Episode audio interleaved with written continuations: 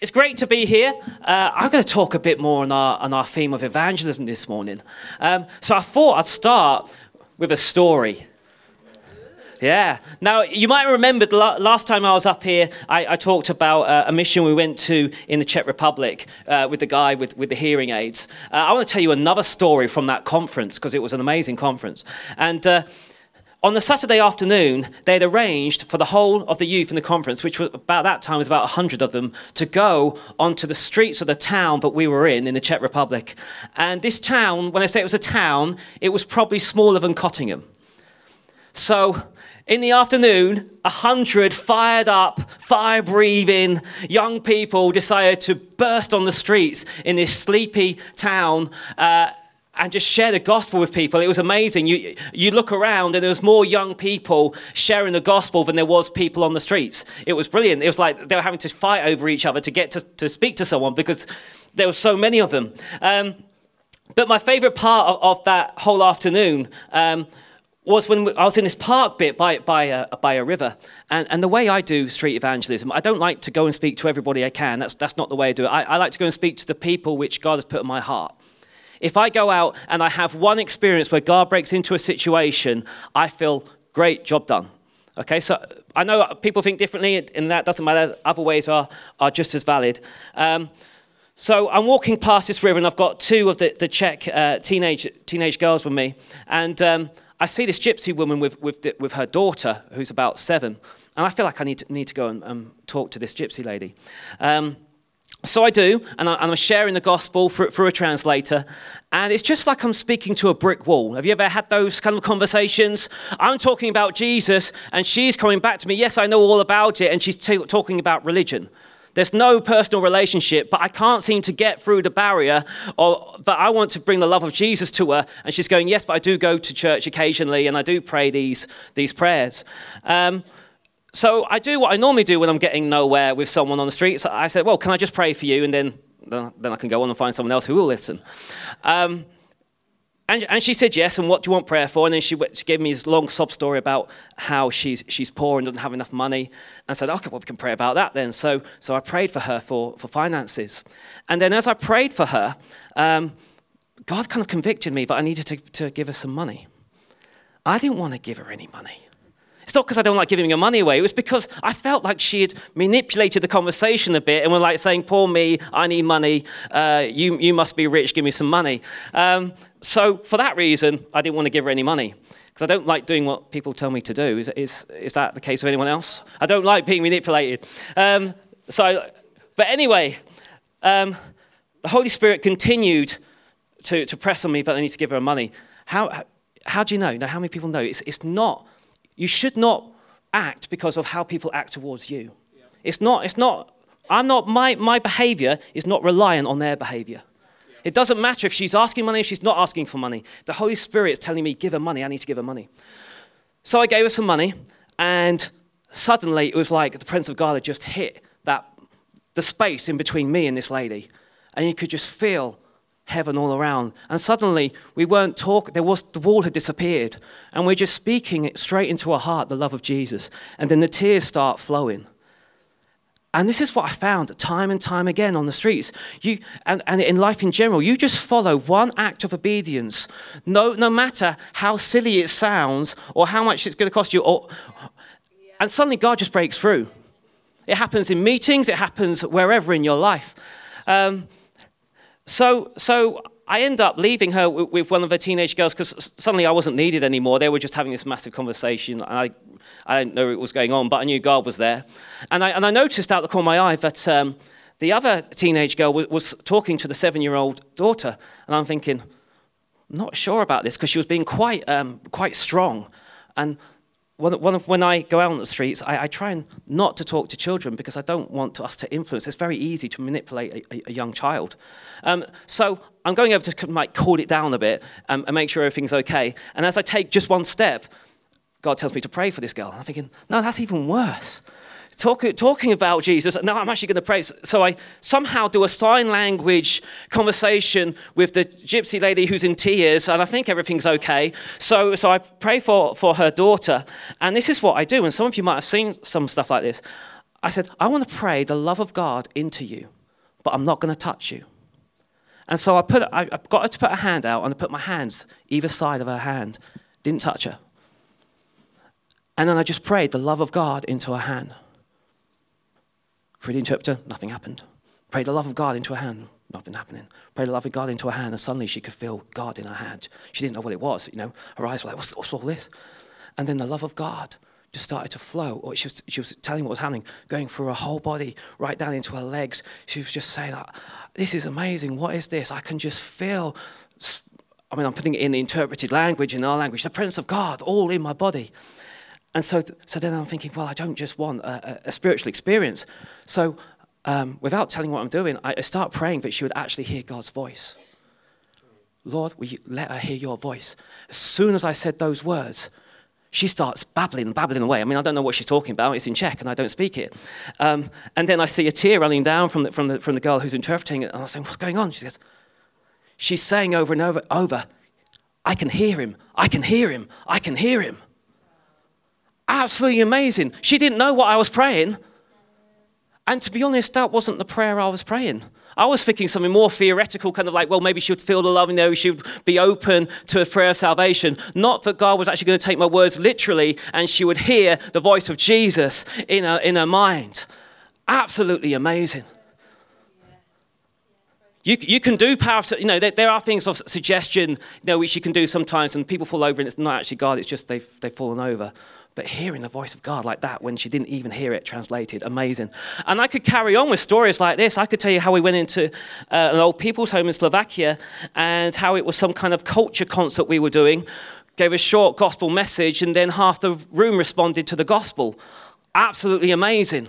When, when you know what Slovakia is like. Or I could talk about when we went to Long Hill uh, with the youth, and I remember Eunice and Holly walking up to this block of flats and five girls coming out. And within five minutes, they've led all five girls to Christ. In five minutes. Absolutely amazing stuff of what happens when you just step out in God. And I could carry on and carry on because it's been a great four years. Well, lots of stories happening. But do you know what? I'm still a bit envious of other people's stories. There's a story I don't have, and I want it. And I don't think that's bad. I don't think that's bad. But I want it because it's, I think it's deeper than the stories I'm telling you now. And it's a story like I've heard from the lips of Angie and Nigel, who are praying for a neighbor. And then you hear the process of them speaking to a neighbor, and then inviting a neighbor to, to a concert or to, to, some event, and then hearing that neighbor, becoming a Christian, and then going through Alpha, and then bringing their family in, and the whole family changed from a neighbor which is next door. For me, that is, I'm, I'm very grateful for my stories, but I'm, I think that's one higher. And I'll tell you why. Firstly, it's because it's a story of discipleship. Jesus didn't ask us to, to create converts. I've had lots and lots of incidents on the street where I've, I've, I've had an experience with someone, they've met with God, they may even been healed, but it's just been a two minute, five minute, an hour experience.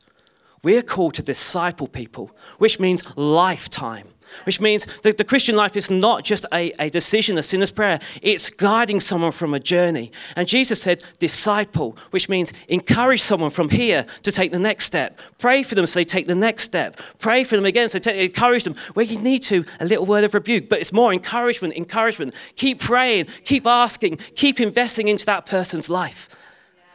And you can do that with your friends. And you can do that with your work colleagues.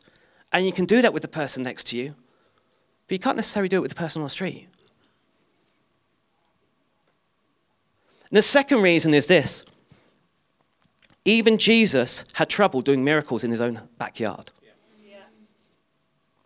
He said that because of the lack of honor, he couldn't perform miracles. Yeah.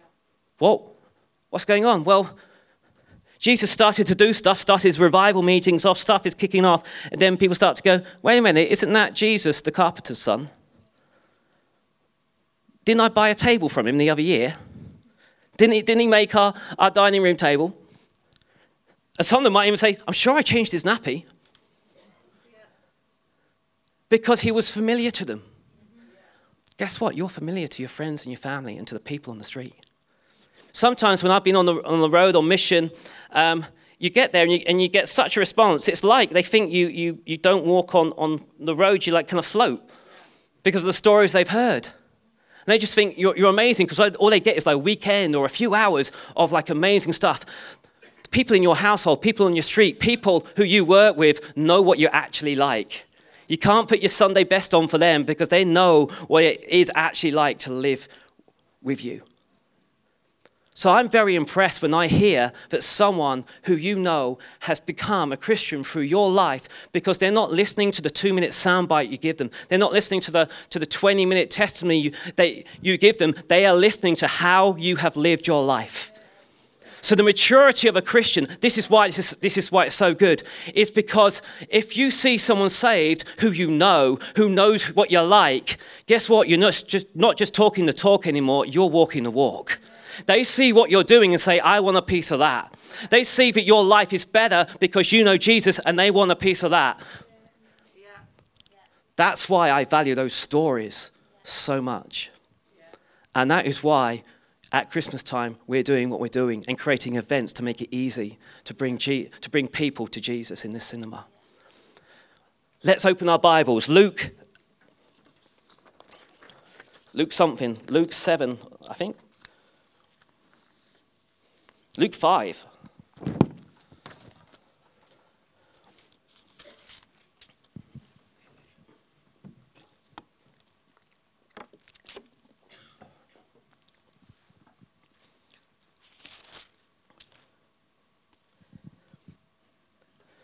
So please, please hear me right. I'm not saying street evangelism is not good. I do it. I go around places doing it. What I'm saying is it's not better than asking your friend. Friendship evangelism used to be, in the circles I was, a bit, bit of a like dirty word. It means, well, I'm just going to have friendships. I'm not actually going to bother, you know, actually doing evangelism. Telling people who you know about Jesus, I think, has a greater cost than going to a stranger in a street and telling them about Jesus. So I respect deeply people who, who do it and, and have stories about it. So Luke 5, verse 27, and we're going to look at the calling of Levi or Matthew. Um, it is the same person. Verse 27 After that, he went out and noticed a tax collector named Levi sitting in the tax booth, and he said to him, Follow me. Notice he didn't say prayer, sinner's said, uh, uh, sorry, a printer, bleh, sinner's prayer, that's the one. He said, Follow me, take me on the journey. Come with a journey with me. Come for a journey of discipleship, not just an instant you're saved, that's it. And this is the response. And Matthew left everything behind and got up and began to follow him. And Matthew gave a big reception for him in his house. And there was a great crowd of tax collectors and other people who were reclining at the table with them. I love these verses because in three verses, you have two sides to witnessing and evangelism. You've got Jesus doing evangelism, evangelism on the street, going to where the person is at. This person is on the street in his tax collecting booth. Jesus has gone to find him, not expecting Levi to come and find him, find Jesus. And then in two verses' time, you've got Levi creating a banquet, a feast, an event, so that people who, who want to can come and have a feast with Jesus. He's creating an event where people will come, where people will want to come and be in the same house that Jesus is and get to encounter Jesus through a meal. Both valid. One wouldn't happen without the other. But on the street, we don't know how many people were affected. In the house, suddenly, notorious sinners. It's a house full by the sounds of it people are meeting with Jesus in that house. And guess what? They might not know where Jesus is the next day, but they know where Levi's house is. And when, when they're coming for another question the next day, they might not be able to find Jesus, who's probably disappeared up a mountain somewhere praying, but they know where Levi's house is. And they can go back there and find more support and find, find answers to more questions.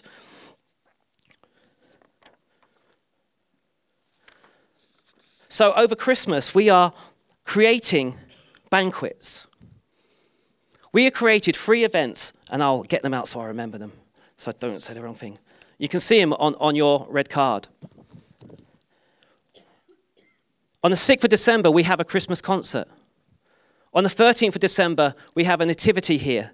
And on the 20th, we have a carol concert. Why are we putting those on? Because we are putting a banquet on. So that we can invite our friends, so we can invite our neighbors, so we can invite our family to have an encounter with Jesus. That is the point of it. You know, if your friends like hot dogs and you don't like hot dogs, but you know, if I put hot dogs on, my friends will come. Guess what you're going to serve if you're going to put a banquet on? You're going to put your hot dogs on. What we're trying to do over these three events is we're trying to, to make an event where people will want to come. And when they come, they will have the opportunity, we'll make it as easy as possible so they can experience Jesus. That is the thinking behind it. That is the thinking behind it.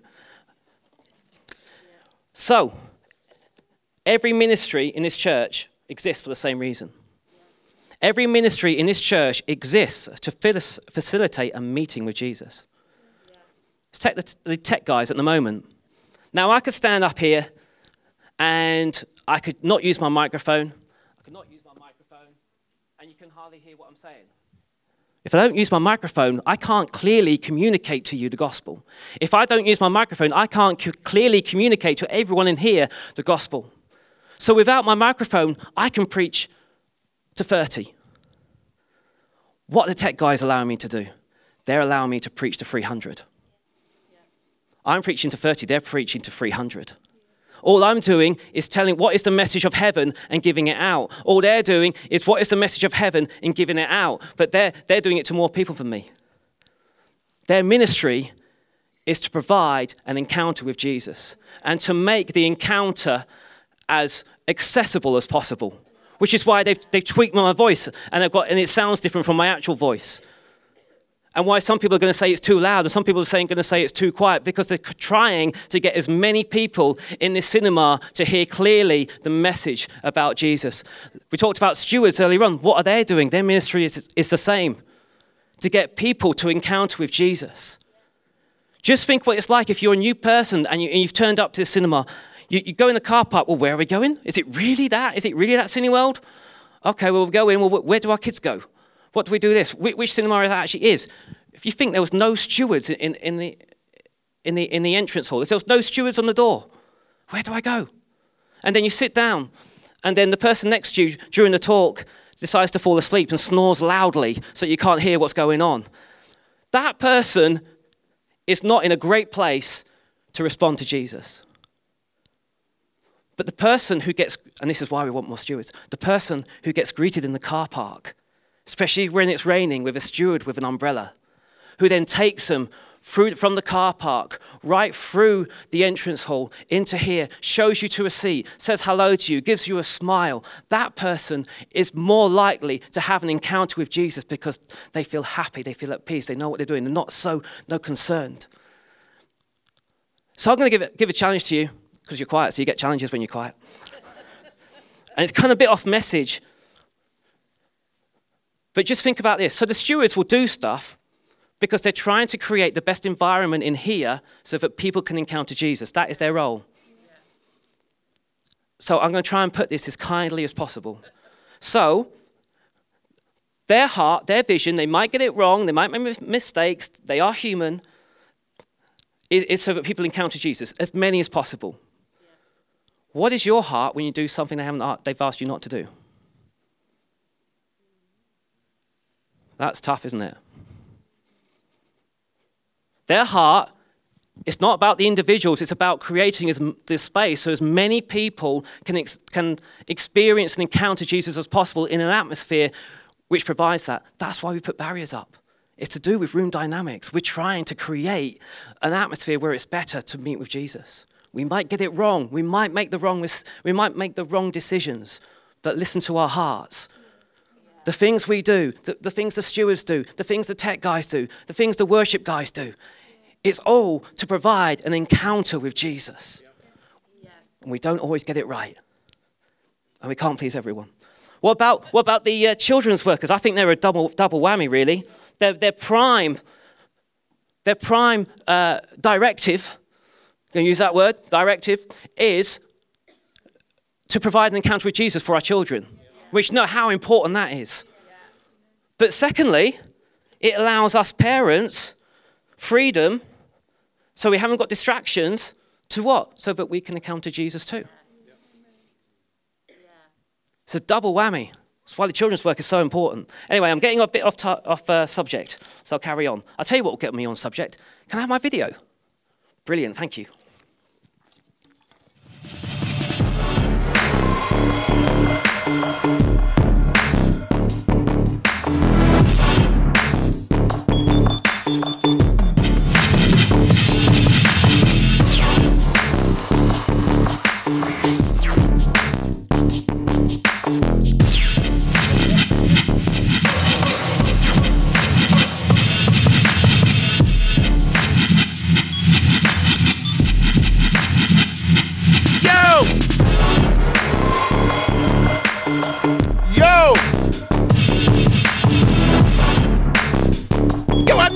Hear me! Mrs. Edwards!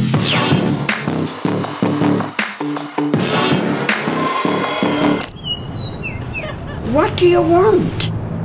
Mrs. Edwards, I know I ask you this like every week, but would you like to ride to church with me? Oh, come on, Mrs. Edwards, you like my church.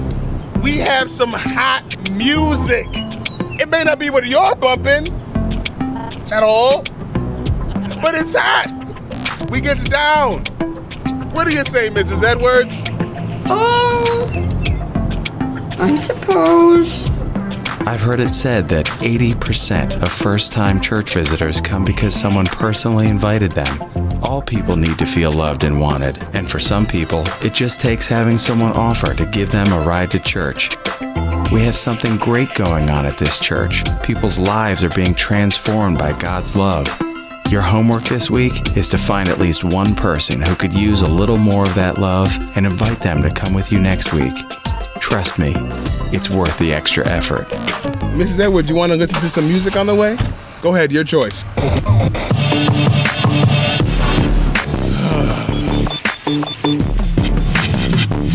okay, here we are.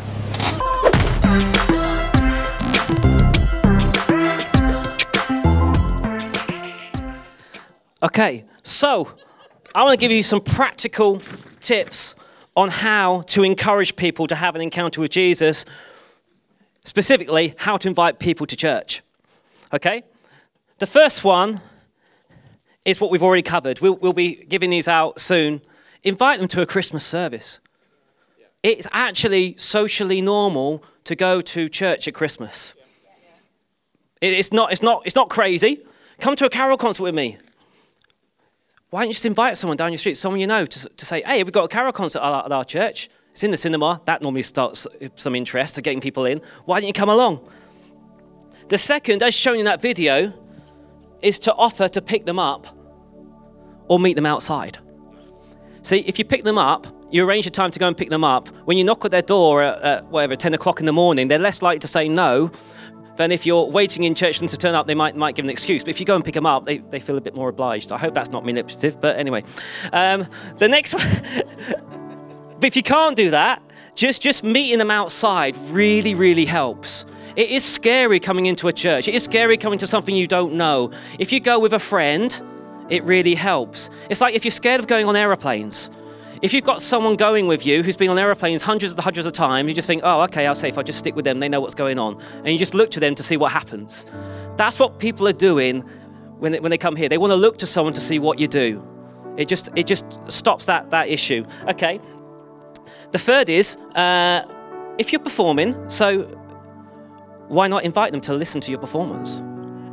If you're singing up here, if you're playing, invite people. Now, on the, uh, on the first one, on the 6th of December, when we had the concert, all of Revival Kids and all of All Stars are performing on this platform. I tell my dad, my mum, and I don't need to because they're, they're Christians and they live in Kent, so it's a bit far to come.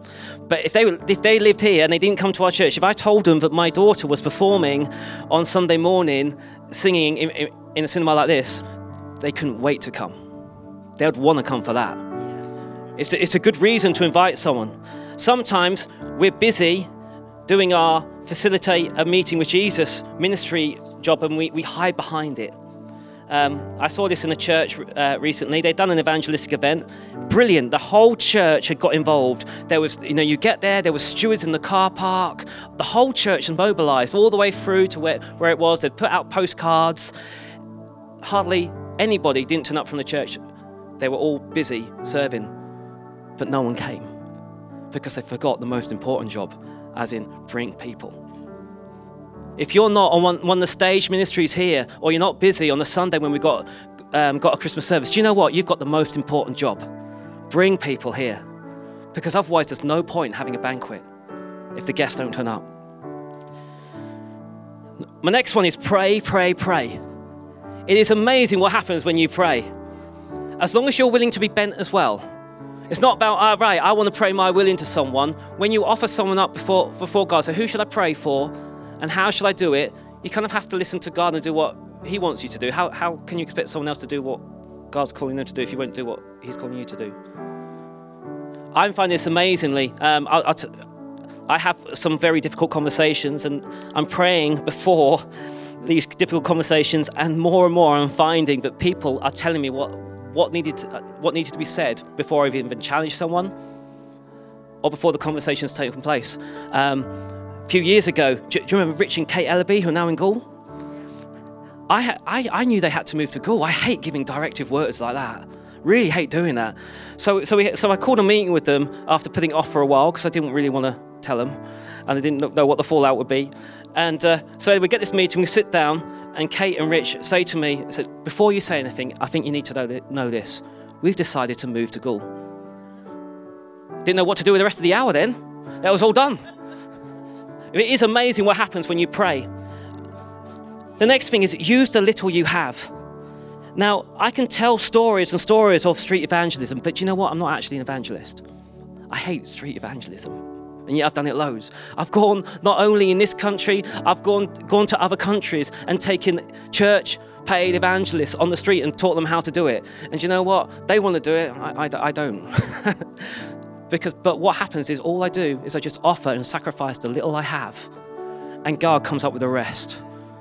Childlike faith, that's all it is. Think about feeding of the 5,000.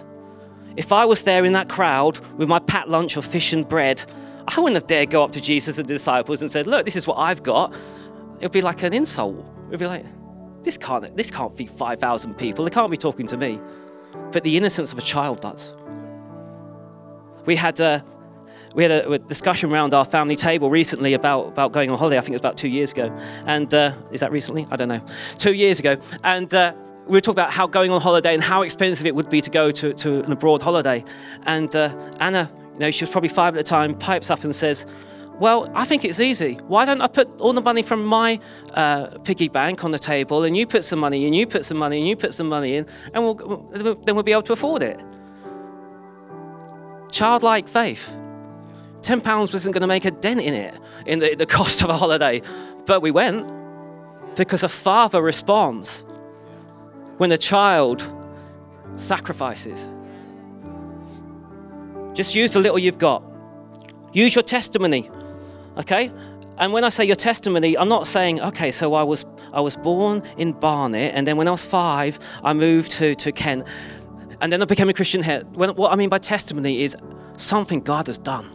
So it could be, hey, do you know, last Sunday I went into church and I was feeling really naff, and then I just started singing, and it's just like the, the, the despair just went off me, and I just felt good. Do you know people are waiting for that? We can tell we can tell stories about healings. That's great, but that sometimes put, puts people off. We could tell stories about how God has loved us and cared for us, and you know a lot of people that's what they're looking for. Okay, I'm just trying to rush this on. And of course, with Revelation 12, verse 11, they overcame by the blood of a lamb, the word of their testimony. And then the third one, which is my next point, and they loved not their lives unto the death. We, we, uh, we, we like to miss that bit out, don't we? There was three things blood of the lamb, word of testimony, and they were, they were willing to die.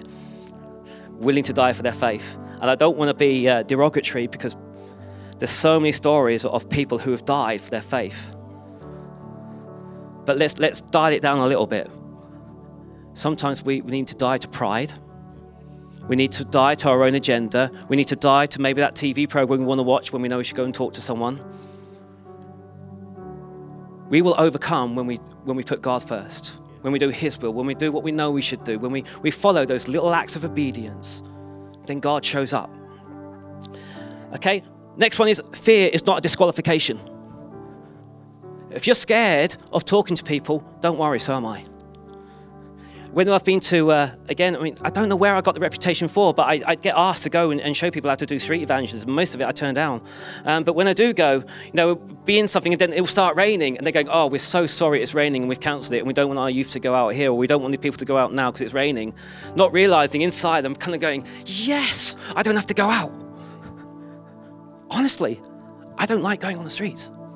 I like coming back from the streets, though, with the stories but I have to kick myself out the door to go and do it. I don't want to do it. I don't want to go and talk to my friends about Jesus. I don't want to go and talk to my family about Jesus. But fear is not an option. Fear is not an option. Doesn't disqualify you. Ask, ask, ask. That's my next point. Just keep asking. Sometimes we don't ask because we think the answer is going to be no. Let's be honest, that's sometimes, that's sometimes the reason we don't pray for the sick because we think the answer is going to be no. Still ask.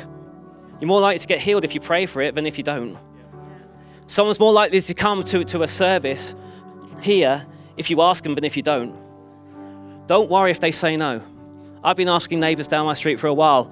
Most of them say no. Or they say yes and then they don't come. Or don't worry about that. We're not, you know, we're not looking for perfection. If you ask someone and they say no, don't worry about it. It, it, does, it does happen. My best story from evangelizing my street is this. We came back from a conference where we've seen healings and everything everywhere. As I, as I get on the, on the driveway, I think I need to go and pray for my neighbor who's, who's long term ill um, with, with some condition. And uh, I went, nah, it's just because I've been at a conference. I'm just making it up. So I went in the house. But, you know, God just keeps pulling, doesn't he? Just keeps pulling when they go. So eventually I go over, knock on the door, I go, hello. And, and, and the wife greets me and just says, oh, just come in. Like, okay, well, I'm in. Um, sat down, and she talks to me for about 10, 15 minutes. And, and then somehow I break it into the conversation, but I want, I want to pray for the husband. She's, she's going, go on, go on, be great, be great. And I'm sharing the testimony of stuff that was going on. He said, no. He didn't want me to pray. But I'm glad I went. I'm really glad I went.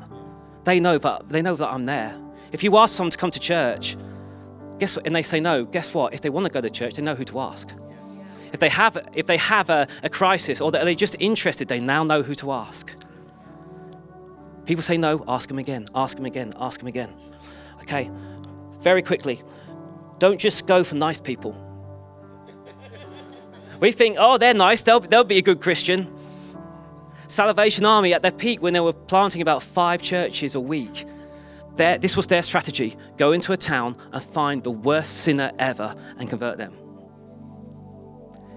at this party with Levi and Matthew, what's, what's the response of, of, of the religious people? It's full of sinners. It's full of sinners. Do you know what? I want the cinema full of sinners. In some ways, I want our church to have a bad reputation because of the people we attract. Because where are people going to start? It's not about where you are, it's where you're going. First step. I love churches where I hear they've got um, notorious sinners in them. I won't unpack that anymore. And small steps. Always, a marathon starts with the first step. When I go on the streets evangelizing, do you know what? Though I, I always look for the people who God's leading me to, I've learned to do this. Just go up to the first person you see. Because once I've done that and talked to that person, it doesn't really matter what happened in that conversation. I've kind of like broken my duck, if you know what I mean. I'm, like, okay, I've done something. I'm in the groove. Because what happens, Lord, is I'll wait for when God tells me to no, it's not the right time. No, it's not the right time. No, it's not the right time. Sometimes our fear will overcome what God's saying. Whereas sometimes we just need to start moving. And when we start moving, when we take the first step, He'll take the next step and the next step and the next step. And the last thing is just know it's good for you. Know that asking people and sharing your faith is actually good for you. If you want to experience the love of God, this is not the best way to do it. Lord, fill me with your love. It's a good way, but it's not the best way. The best way is this go and love someone else. Go and love someone who is really hard to love because then you have to pull on heaven for the love from heaven to give to them. And as it flows through you, guess what? You experience the love of God. If you want to experience the forgiveness of God, start forgiving other people because you start to draw down from heaven the forgiveness you need. See, you're not supposed to be a lake, you're supposed to be a river. We say it the whole time. You experience what you put through you, not what you think just resides in you. If you want to experience the love of God, if you want to experience the power of God, start stepping out of it and drawing on heaven to make up the shortfall.